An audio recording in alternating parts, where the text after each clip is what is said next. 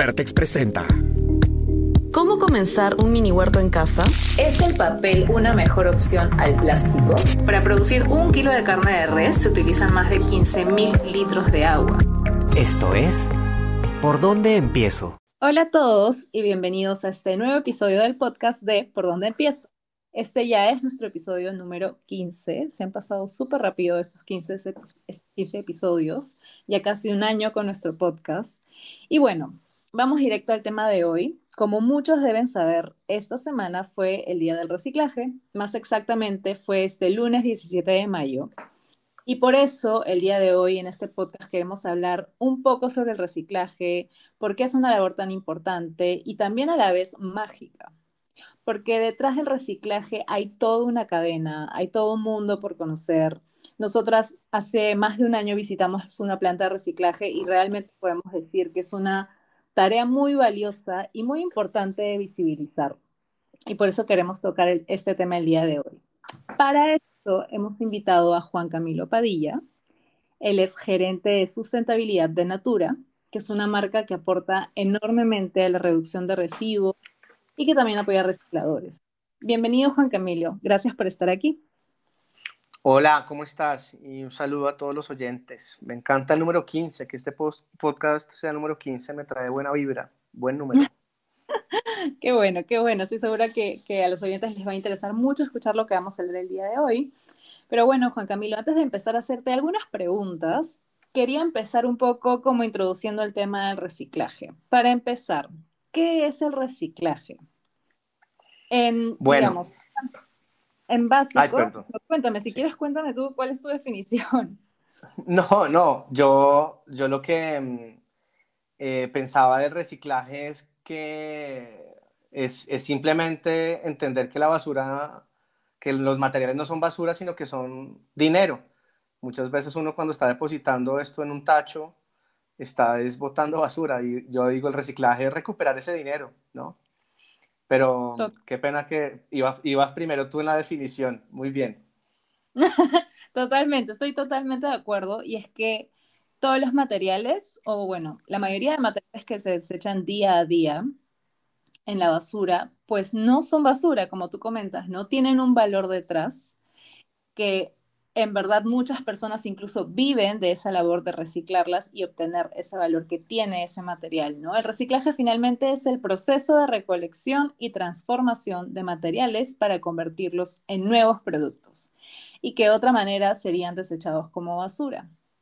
En el Perú se genera un promedio de 21 mil toneladas de residuos al día producidas por las los 30 millones de habitantes que tenemos de aquí, un poco más, equivale a que cada uno de nosotros genera aprox un kilogramo, un kilogramo de basura al día, que es bastante, y apenas solo el 4% de las 900 mil toneladas de plástico que se, se desechan en el Perú son recicladas. Entonces es un porcentaje bien corto, ¿verdad?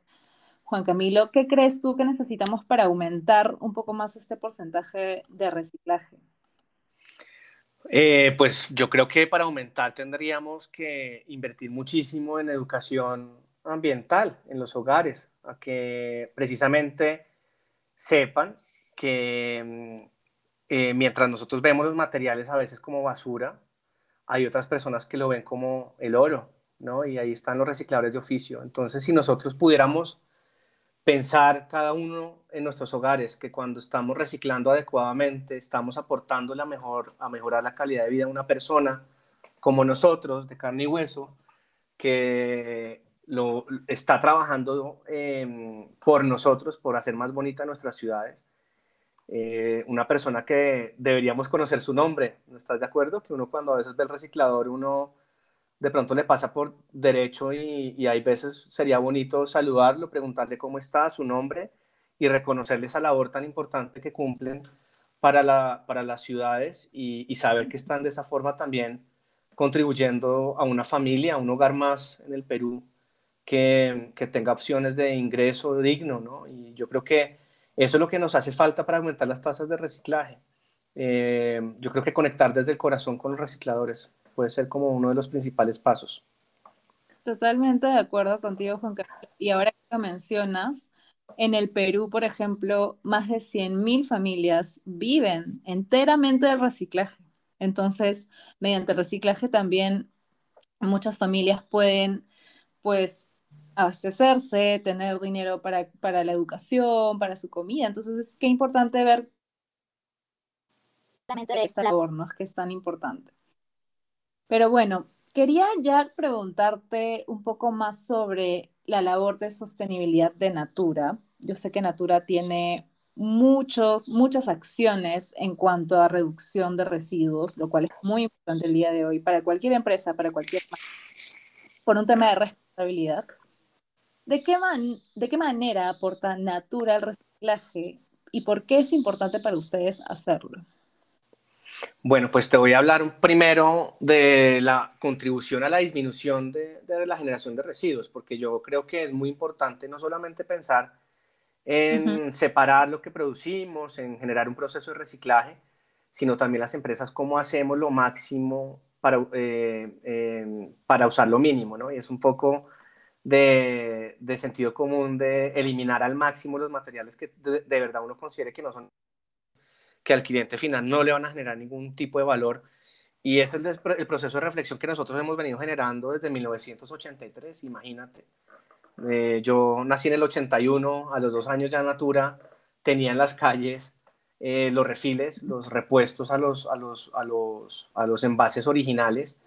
Y mm, con esa estrategia lo que se estaba haciendo era lograr que un envase original de una categoría se convirtiera en un repuesto que lleva hasta el 70% menos de plástico del mercado, ¿no? Em, entonces yo creo que desde ese año 1983 en adelante empezamos a trabajar mucho en ajustar, en disminuir, en, mitigar y, ya cuando nosotros nos damos cuenta que nuestra huella ambiental, digamos, eh, debe estar enfocada más hacia el ecodiseño y empezar a trabajar temas eh, ya de vanguardia, eh, yo creo que ya hemos cogido una experiencia y un camino pues muy, muy favorable para el medio ambiente. Eh, todo esto viene incluido en nuestros procesos eh, productivos de manera muy sistémica y creo que hoy somos reconocidos por los consumidores precisamente por ese diferencial que trae nuestra marca. Em, nosotros ya en 2019 logramos que el 47% de los materiales que nosotros estamos generando sean retornados a nuestras cadenas. Eh, y esta de esta forma, cuando nosotros decimos que estamos generando más belleza y menos residuos, es porque estamos comprometidos año a año por no solamente, como te digo, disminuir los materiales en nuestros envases, sino también comprometernos a empezar a recuperar los residuos que llevamos al mercado y apalancados en quiénes, en los recicladores de oficio, en fortalecer estas cadenas que son tan importantes, en valorarlo, en reconocerlo y yo creo que eso también pasa por una de nuestras causas que se llama Cada persona importa. Mm, y la unimos con más belleza y menos residuos porque las causas, cuando uno define unas causas eh, por, por volver el mundo más bonito, pues unas causas van hacia los residuos, otras hacia las personas y otras se mezclan. Como es en este caso, cuando tú quieres trabajar por aumentar las tasas de reciclaje, tienes que trabajar de manera estructurada con los recicladores eh, porque son realmente actores muy fundamentales en la cadena. Entonces yo creo que esa es la forma que, estamos contribuyendo actualmente a la generación de menos residuos, impactando en esta población tan importante, ¿no? Qué importante, Juan Camilo, lo que, lo que nos mencionas. Muy chévere, en verdad, felicitaciones por, por las acciones que ha tomado Natura. Y, y me gustó lo que decías al principio de que, ¿verdad? También hay que ver, ¿no? Si bien el reciclaje es, es una labor muy importante para el tema de sostenibilidad, también hay como pasos atrás del reciclaje que podemos hacer para evitar justamente los residuos, ¿no? Entonces, qué importante que las empresas el día de hoy, qué relevante es que se comprometan a esta causa, ¿no? Porque al final el cambio, si bien viene de los usuarios y de las personas como comunidad, también necesitan que las empresas se vean involucradas. Yo quería que me contaras un poquito sobre el tipo de envases que usa Natura. Sé que usan envases de tipo como ecoeficientes, también usan el plástico verde, entonces quería conocer un poco más sobre los envases de Natura. Bueno, y eso era un poco el paso siguiente cuando hablamos de fomentar el reciclaje, pues utilizar materiales reciclables para que esos envases sean realmente reciclables en las geografías en las que estamos trabajando. Yo creo que es muy importante, mm, como te decía, no solamente trabajar por fortalecer los recicladores, sino también las cadenas de aprovechamiento para lograr que los países avancen en ese propósito de, de fomentar la economía circular. Y eso es lo que nosotros buscamos con envases ecoeficientes. Independientemente, eh, digamos, si un país o no tiene capacidad de transformar un material, nosotros ya estamos pensando en que eh, para que el momento que lo desarrolle el país, el incluir productivos y fomentar la economía circular. Entonces ahí em, ya lo que te mencionaba de, de coeficientes quiere decir o, reduce la cantidad de material que utilizas o lo generas o, lo vuelves repuesto, ¿no?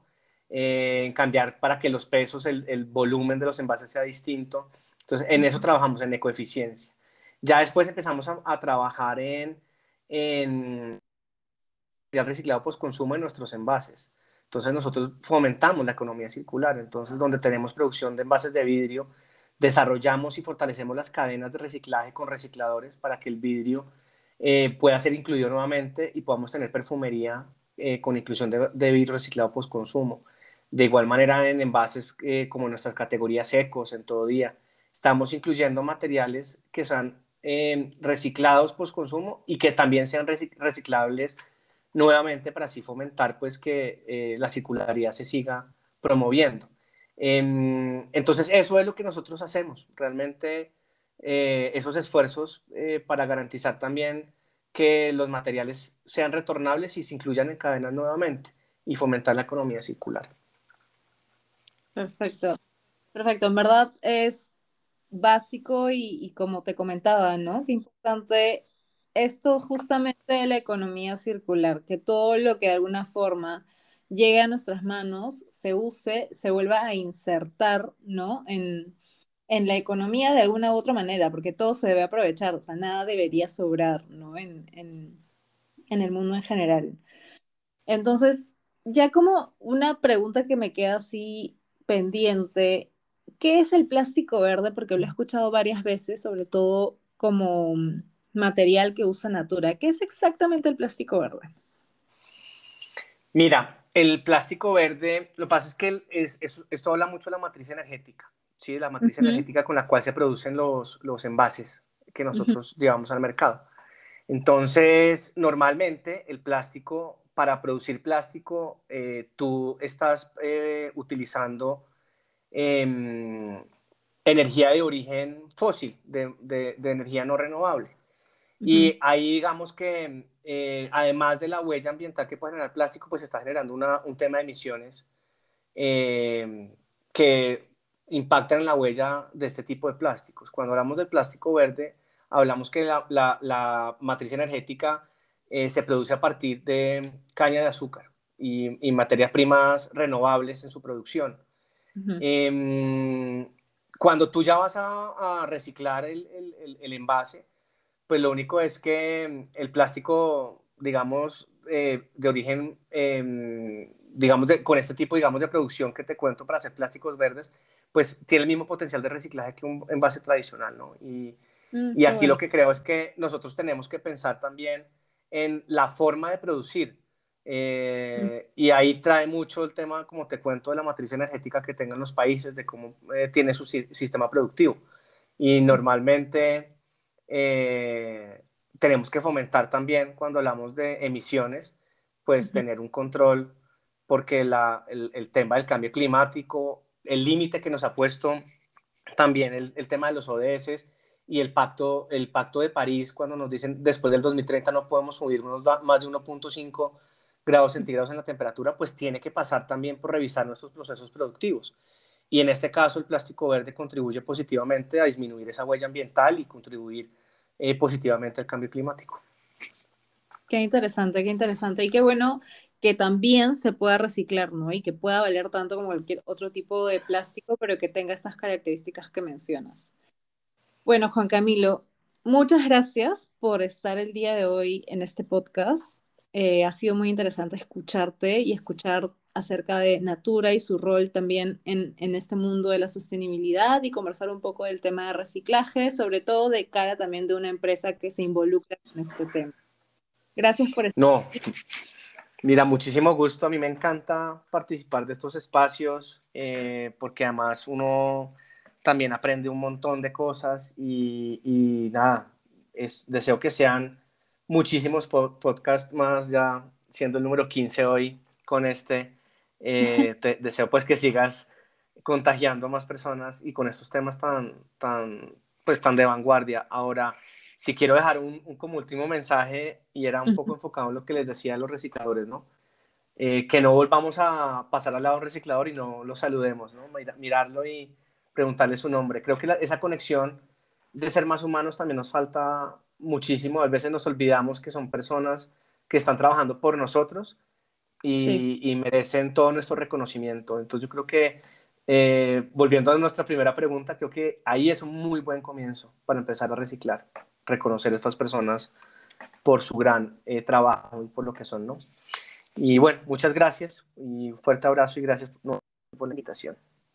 Muchas gracias a ti, Juan Camilo, y muchas gracias por ese último mensaje. Recordemos que los recicladores tienen una labor tan importante, incluso más importante de lo que algunos quizás se puedan dar cuenta.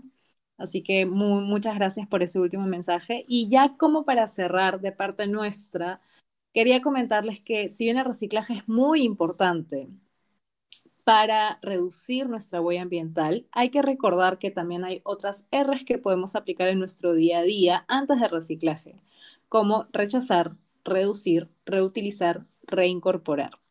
Cuando no podamos aplicar estas R's, entonces reciclemos. Y bueno, espero que les haya gustado el podcast del día de hoy. Ya nos veremos en una próxima oportunidad. No olviden seguirnos en nuestras redes sociales. Nos pueden encontrar como por donde empiezo Perú en Instagram y como por donde empiezo en Facebook. Nos vemos la próxima. Muchas gracias.